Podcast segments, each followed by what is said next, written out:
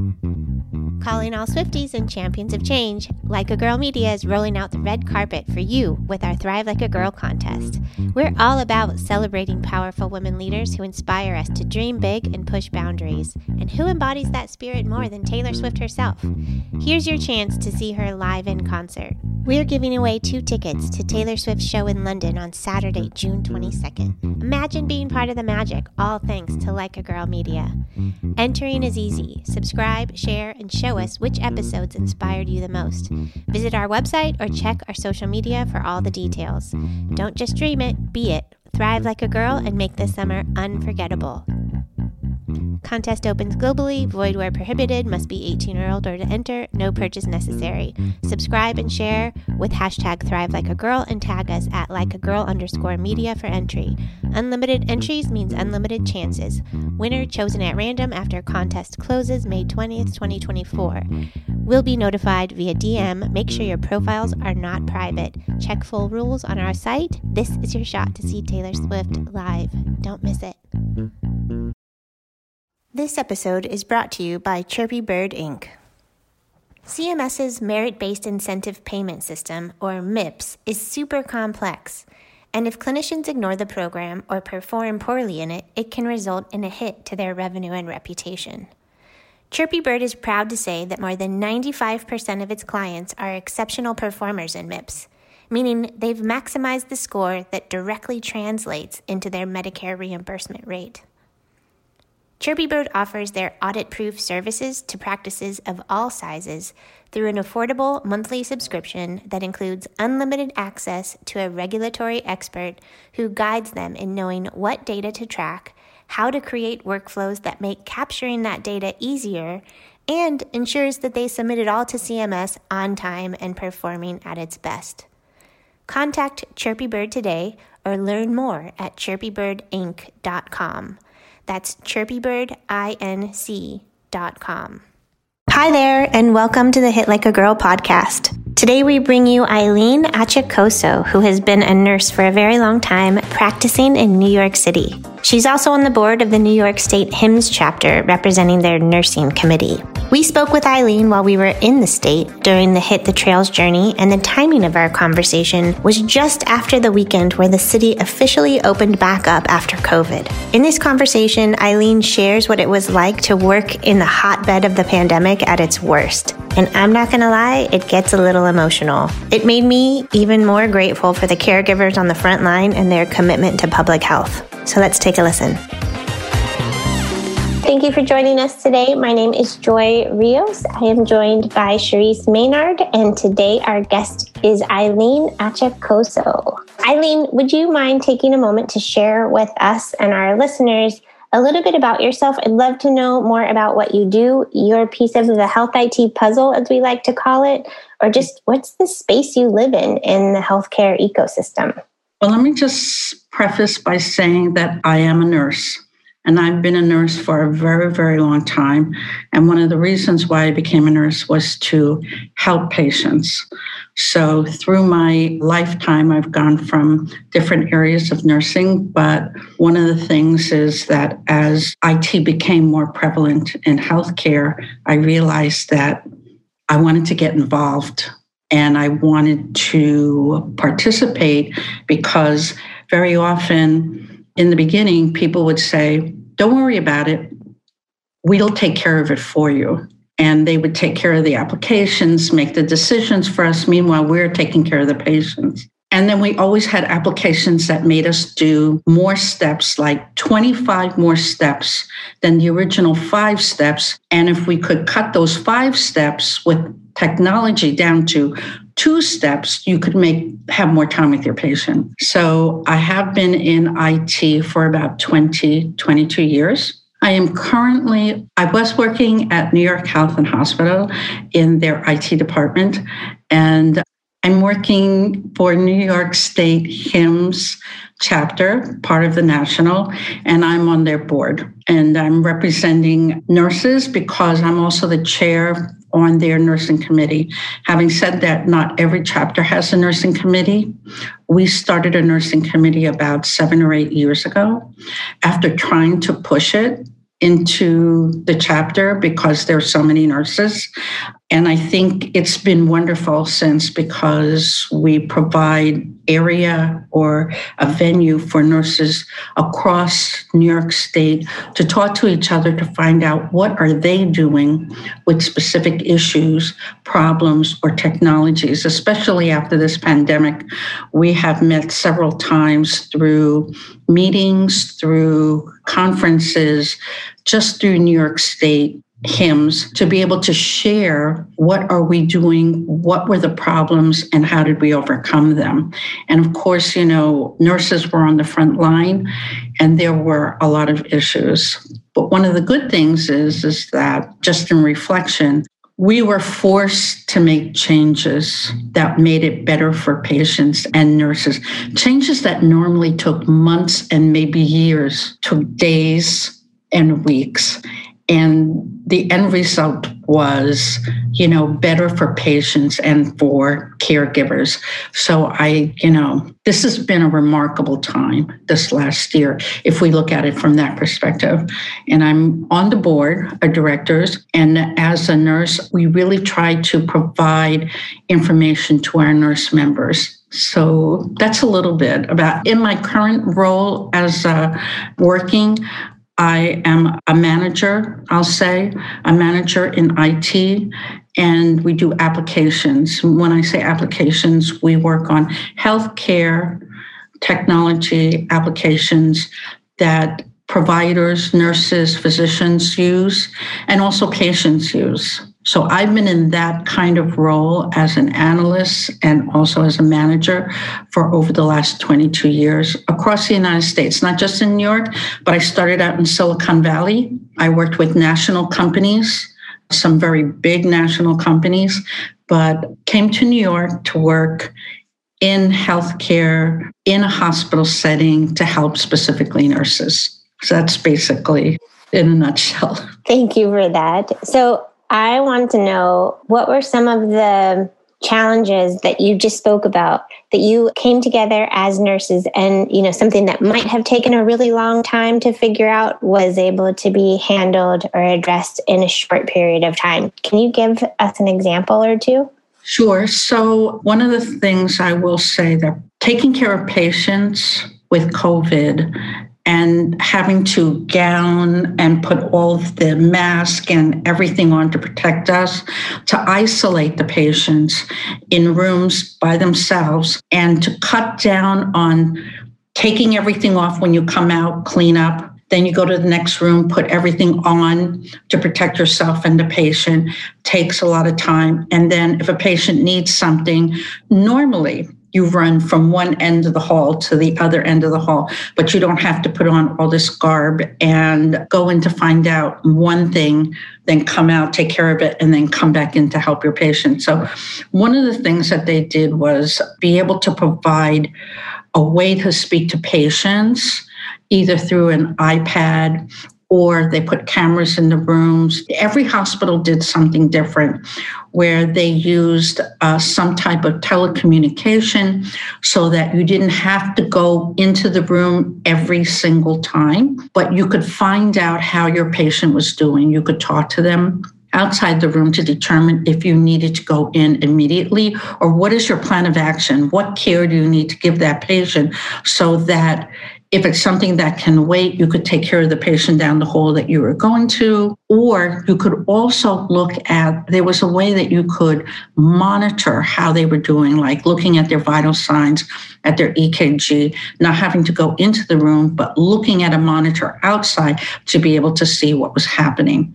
That was one thing. The other thing is, is that from an IT perspective, we in New York City brought in, I mean, for health and hospital, I think we brought in somewhere between five and 7,000 nurses from other states. And if they came in at 10 o'clock at night, ready to work the next day, we had to be working round the clock in IT to be able to give them access, to make sure that they were in the system, and then to make sure that there was someone who could provide the initial this is how you get on, this is what you do, this is where you write, this is the documentation that you're required to do. And all of that had to be done very quickly. So a lot of IT was used in terms of that. Also, in terms of moving patients, we had incredible nurses that could, I mean, it's part of their work normally, but to be able to assess the patient who was getting better in order to move them to a less critical bed so they could move a more critical person in. And that could mean more than just putting them on a med surg floor, but it might mean putting them in another type of service or healthcare provider service. Like it could be another hospital, it might be a hotel that we don't want to just put them out in the street. We want to be able to watch them for a little bit, but they're well enough to leave. But maybe they have no some type of rehab area uh, hospital that we could send them to. And these nurses could review those charts so quickly and look at them and know this patient could definitely go here, there, or whatever, and use the IT to help them do that. So it sounds like, and at least with your first example, there was perhaps an investment in equipment and actual like IT monitors or things that would allow you to eh, keep track of the patients, like an infusion of just actual different types of, I'm sure, software, but also hardware throughout the hospital. Right. At the bedside, there were applications and equipment that nurses had to learn how to use very quickly, or we had to alter, you know, equipment that they have in order to support how they were taking care of the patients. So it was a lot of, and a lot came from the nurses who would, who would complain and say, This is really hard what we're doing. Can't we do something like this or like that? And then they would try to work with um, vendors, came to support to try and provide equipment that would help the nurses better. From an IT perspective, there were applications that they were using. And then again, from the IT department, trying to help to get all these people onboarded and ways to document what was happening. We also helped in terms of New York State, in terms of if somebody came in with a positive COVID, where did they come from? Where did they get it from? You know, who were the people that they contact? So they had tracers, which was like a whole new thing we never did before. But New York State Department of Health and New York City Health and Hospitals came together and actually did some incredible work to try and track and trace how, where these people came from so that they could see who else could be affected. Is all of that equipment and those applications are they still in place and is it something that is now getting, you know, perhaps a, a better benefit or different benefit than you would have anticipated even a year ago? Yes, well in public health they have always needed a way that they could track patients, you know, so this is really good for them. For us, in terms of healthcare, one of the things is being able to talk to patients just like we are now, like in Zoom.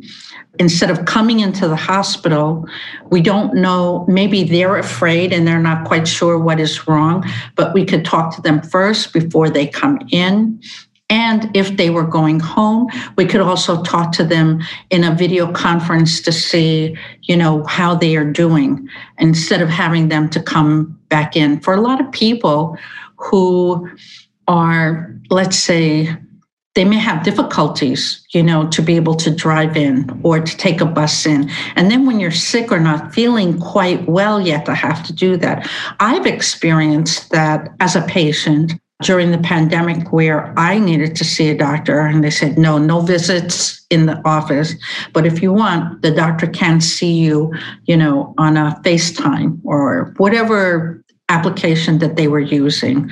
And I could talk to the doctor and she could say, Well, show me exactly where that is. And well, you know what? I think that what we can do is this, you know, give you a prescription. Or now that I'm seeing it, I think we're going to have to get an MRI. So that kind of thing. So, I mean, and this is something that I've wanted for a long time. You know, when you go to the doctor and they say, Okay, well, I'm going to have to send you to x ray and then come back and send you to the lab and then come back. Wouldn't it be great if I could just talk to them and say, This is the problem? And they say, Oh, well, before you come see me, I need to send you for x ray, send you to lab work so that when you come, I have all the information in front of me. So I thought that that was really great that you know, instead of making three trips to the doctor, I met with her on a video conferencing and she said, All right, this is what I want done. And then you'll call me back and we'll go over what the results are. And they're continuing to do that. That's like a whole new thing. Telehealth has become a big thing in terms of post COVID and post COVID. Yeah, absolutely. I'm curious just because you are in New York and New York has been such hotbed for COVID in general. You're, I feel like, you know, the city and the state's experience is something different than a lot of other folks around the country had. I'm curious to know what is it like as we are in this transition of opening back up. It's not not to say that the pandemic is over, but just as far as the feeling of being in the middle of it and to sort of seeing a light at the end of the tunnel, like how is that experience for you? How has it been? I've lost a lot of good people, people you know personally. And it was so hard in the beginning to see people that needed equipment and didn't have it. And uh, for city hospitals to see the iniquities, you know, the, the people waiting on lines, it, it was just very hard. It's kind of funny because at HIMSS National, we had a, a nursing meeting to talk about it. And the same thing, once you start talking about it and kind of reliving it, it it is very emotional. But I have to say that we have come a long way. I'm so proud to be a nurse.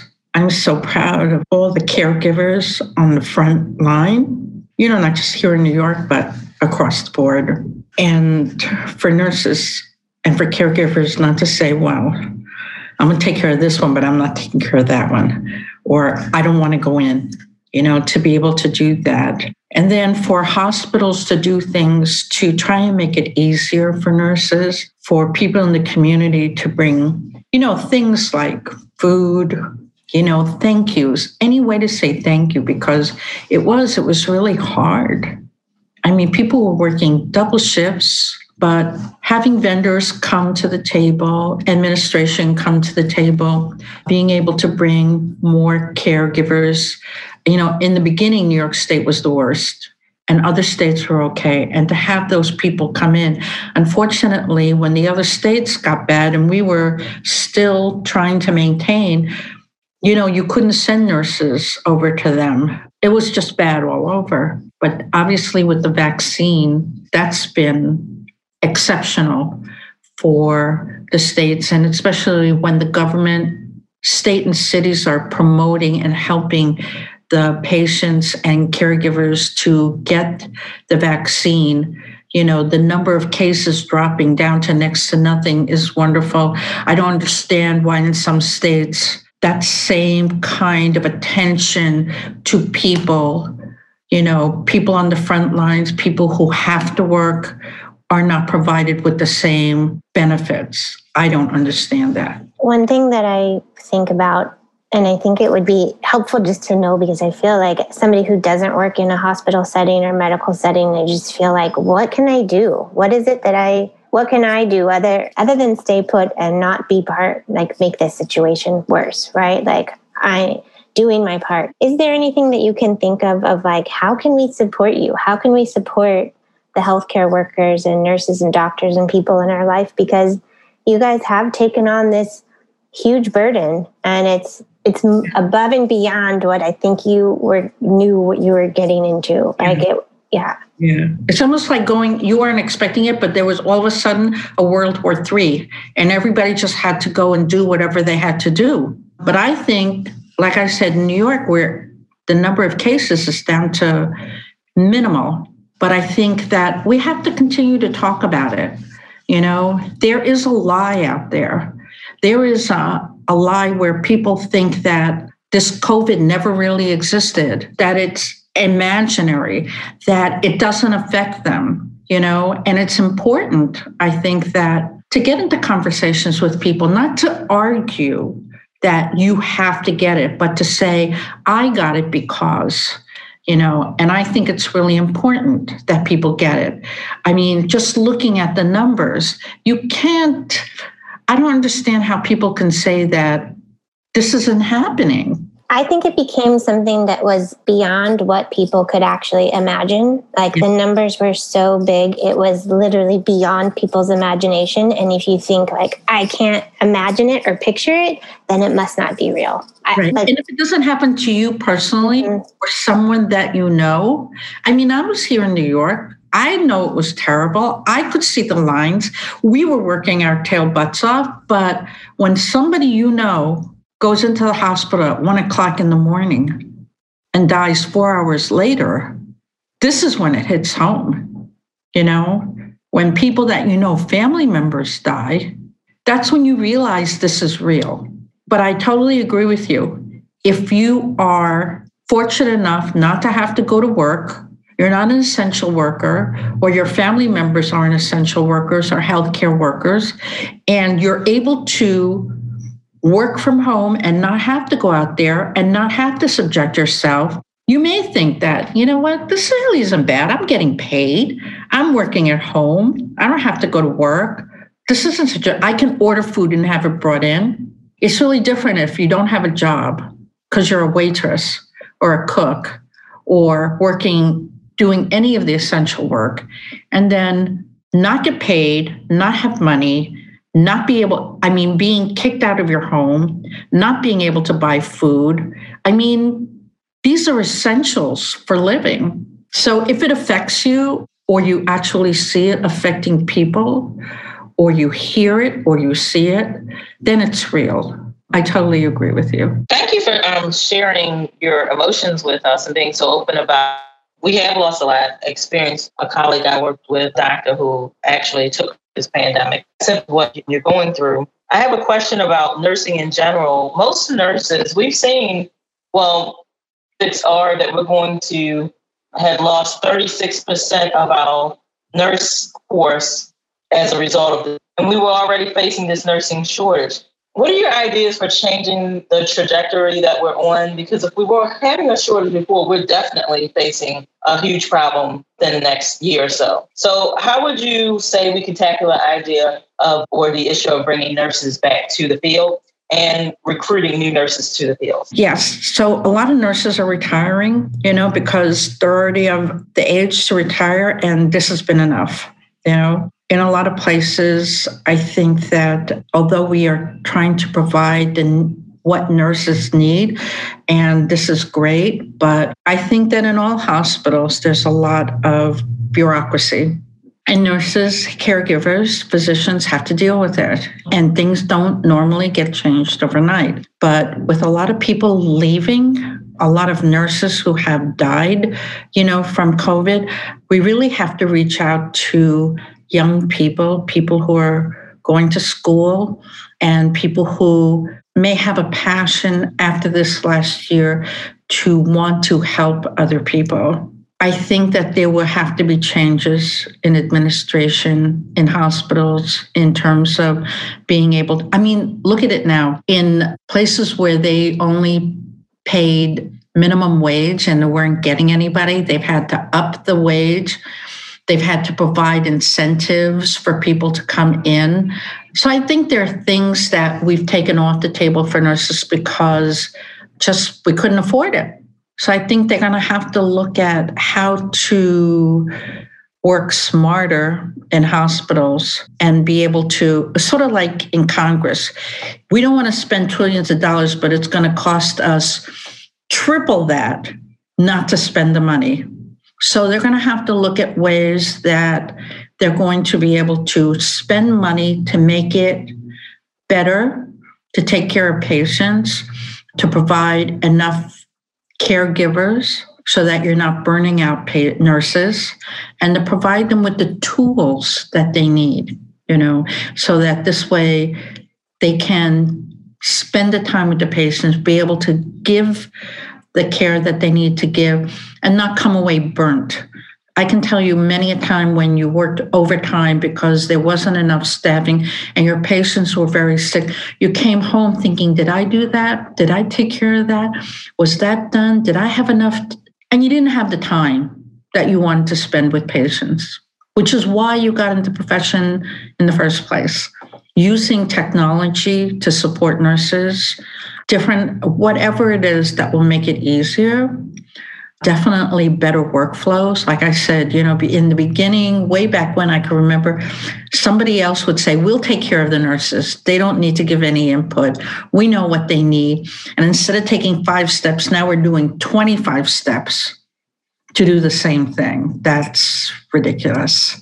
So we definitely have to have nursing input in terms of what it is that they need, not just, you know, we're at the top, we're management, we know you have to include them and look at the workflow of what they're doing. So, and that's only, that's probably only just the top of it, just the very tip of it. There's a lot more that has to be done. And we won't know until we actually bring nurses in and have that communication, that conversation. And then not just a conversation, but actually try it. And in hospitals where they have money, it's easy to do. But in city hospitals where you don't have the money, go into a city hospital and see how hard they work and what they have, and then go into a private hospital where it's great. You know, you need that, not a problem. We're going to give it to you. We're going to buy 100 of them. It's not the same. And we see patients in city hospital where we don't turn anyone away. And that's why the city hospitals like Elmhurst, they were the epicenter. That's where everybody went. So I imagine your perspective on perhaps everything has changed over the course of this, I don't know, year, year and a half. Is there is there something that when you think about how you want to see the the world, like the change you would like to see, the normal, like that not that we want to go back to, but the normal that we want to create. Is there anything that comes to mind uh, that's just glaring for you of like, we can do better and this is how it, you know, could be? Well, I think that we have to spend more money in public health. We have to help people. You know, being in the hospital is not the answer. You know, there's a lot of things that can be done out of the hospital, which we try to do, but then people have to go home. If you don't have a home to go to, and you don't have money, what's more important? Buying those medications and taking them or eating and finding a place to live. So that's one thing. Educating people, you know, how on how to do health better is number one, I think. I think nurses, when I think of myself and my cohorts, taking care of ourselves and for our organizations to support us to take care of ourselves, I think is a step in the right direction. You know, I think alternative therapies, I think taking care of ourselves with mindfulness, taking a moment to breathe, not, you can't have lunch. We have too many patients. You need to just keep working. And by the way, you need to do the next shift also. I think burning people out is not the way because they get stressed and they get sick. And now they become part of the sick population instead of the healthy population. I just think that meditation, alternative therapies like Reiki are, and in fact, that's actually. I am making a change over the next year to go into that type of work. I'm very interested in going into education, not right now, but it's something I'm I'm looking towards to educate people to find a way where I can educate people to be, take better care of their health before they get into the hospital. Take better care of their health so that they're not stressed out, where that stress takes a toll on their health. And now they're looking for acute care. I really think we have to take care of each other and not just people who can afford it. I think this is something that needs to be provided for people who can't afford it because those are the people who wind up in the hospital and draining because they don't have insurance they don't have you know I, it's a vicious cycle we need to take care of people before they get into the hospital and when they get out make sure that they're that they're able to take care of themselves well so when you think about self-care is it the meditation is it mindfulness is it teaching children you know how to meditate I think I think that's an excellent idea. I think it starts in the schools. I think it starts with our children and with the parents. When I was younger, I used to work in uh, women's health, and I used to do prenatal classes. And patients who did prenatal classes did the breathing, did everything so that they could know what to do, did much better you know, when they came in to have a baby.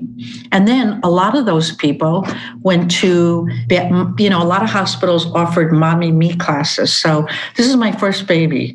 I stayed in the hospital for two days. I go home. My mother's across the country. I have no one to help me, but they have mommy me classes where you have somebody who sort of like helps to guide you.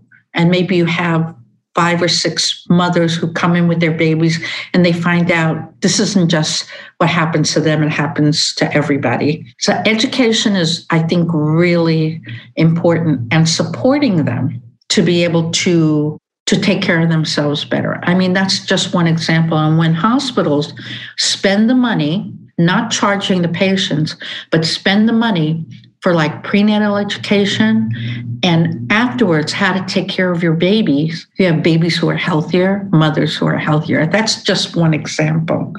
Not all hospitals do that because they just don't have the money. Well, we have to find a way to provide. And I think for all the money that we pay in taxes, we have to look at how our taxes are spent and allot some of that money, just like they're trying to do now. But I think infrastructure includes health and caring for our people to stay healthy. It's so interesting because it's such a bigger conversation. Like when you get into, you know, what is ailing our population, that it's not necessarily, you know, kept nice and neatly within the healthcare system. It does, you know, expand into education and infrastructure and how, what our culture is. What is it that we value as a society? And how do we, you know, spend our money and efforts, you know, to take care of our people? And it's a conversation Cherise and I have often, which is, you know, how do you how do you incentivize people to care more than just themselves but for their communities you know? And it's a big conversation. You know it's not it's not any there's not an easy answer. And you think of like okay how do we all work together to get to that goal? But then you realize how many people need to come to the table to agree on what the goal is. And that seems to be where we have some issues. That's putting it lightly. I think um, in a lot of communities, they're doing this grassroots. And I think that's where it's successful because they're not dependent on big organizations, administrations where you know there's so much bureaucracy that you have to go through. And then you raise a million dollars, but 80% of it goes to paying for everything that you did, you know, all the bureaucratic paperwork, everything. So in the community, I mean, there's a lot of people who work in the community that just are not, not so much, they're not recognized, but they don't have the funding that they need. And especially in communities where their people are poor and they depend on local healthcare community, you know, services. And I'm not just talking about you know, poor people, but I'm talking about people across the board, just to be able to have access. Everyone should have access, regardless of their age, you know, their sex, their religious beliefs, their personal beliefs, whether they're poor, whether, I mean, I learned for the first time about, now I forget the word, but people will come and work in farms and just to pick the the vegetables, you know, maybe in Southern California, they may come from Mexico, migrant workers. Okay. I never knew there were migrant workers in healthcare. I only just found that out recently. You know, people come from other countries through agencies because these agencies know that we need nurses, healthcare, you know, providers, and they have no contracts, some of them, they have no health care. Then they come over here, then all of a sudden they don't need them, they're stranded. They're looking for ways that they can work and they depend on community to help them. I Yep, that's this is something that I want to get involved in, learn more about, and see how I can help. It's big. It is. It's very big. I mean, I mean, and it's at home, but it's everywhere, you know. And it, it, we've had some really rich conversations as part of this journey that we're on, and a lot of the conclusions, if you can call them that, that we come to is just like community involvement and making sure that, you know, we are our, our brothers and sisters keeper. And how do we get people access to the resources and care that they need before they get, you know, they're in a position that they need to go to the emergency room and then it's bigger than that. How, like mental health physical health. How do you make sure that people have a sense of belonging you know that they resources are, are provided in a language that they actually understand? Like it's complicated. So the focus shouldn't be on acute care. Mm-hmm. already sick. It should be out in the community. Mm-hmm. you know and how we help people so that they don't wind up in the hospital and to maintain their health, to take care of their health, to take care of each other. It's a whole different perspective. Yeah, it is. Well, Eileen, I really want to thank you for your time today and thank you for sharing and thank you for opening up. Honestly, I know that this is it's been hard for everyone, but like your work on the front lines and the work that you're doing to organize nurses and making sure that their voices are heard, especially considering the very intense experience you guys have, is incredibly valuable. So I want to make sure that our listeners have an opportunity to say thank you if they wanted to get in touch with you, whether it's through social media or LinkedIn, what would be the best way for them to do so? Well, I am on LinkedIn, so they could get in touch with me that way. And I can send you an email for the next place that I'll be, okay. where I can I can even provide them with information on taking better care of themselves. So that might be good. So I will send you information. okay. That. If you send me that to me, I will make sure that it gets into the show notes. And so when this episode goes live, it will be a resource that people can access. Yes. So again, thank you for your time. We really appreciate you. Thank you. Thanks for listening. You can learn more about us or this guest by going to our website or visiting us on any of the socials with the handle Hit Like a Girl Pod. Thanks again. See you soon.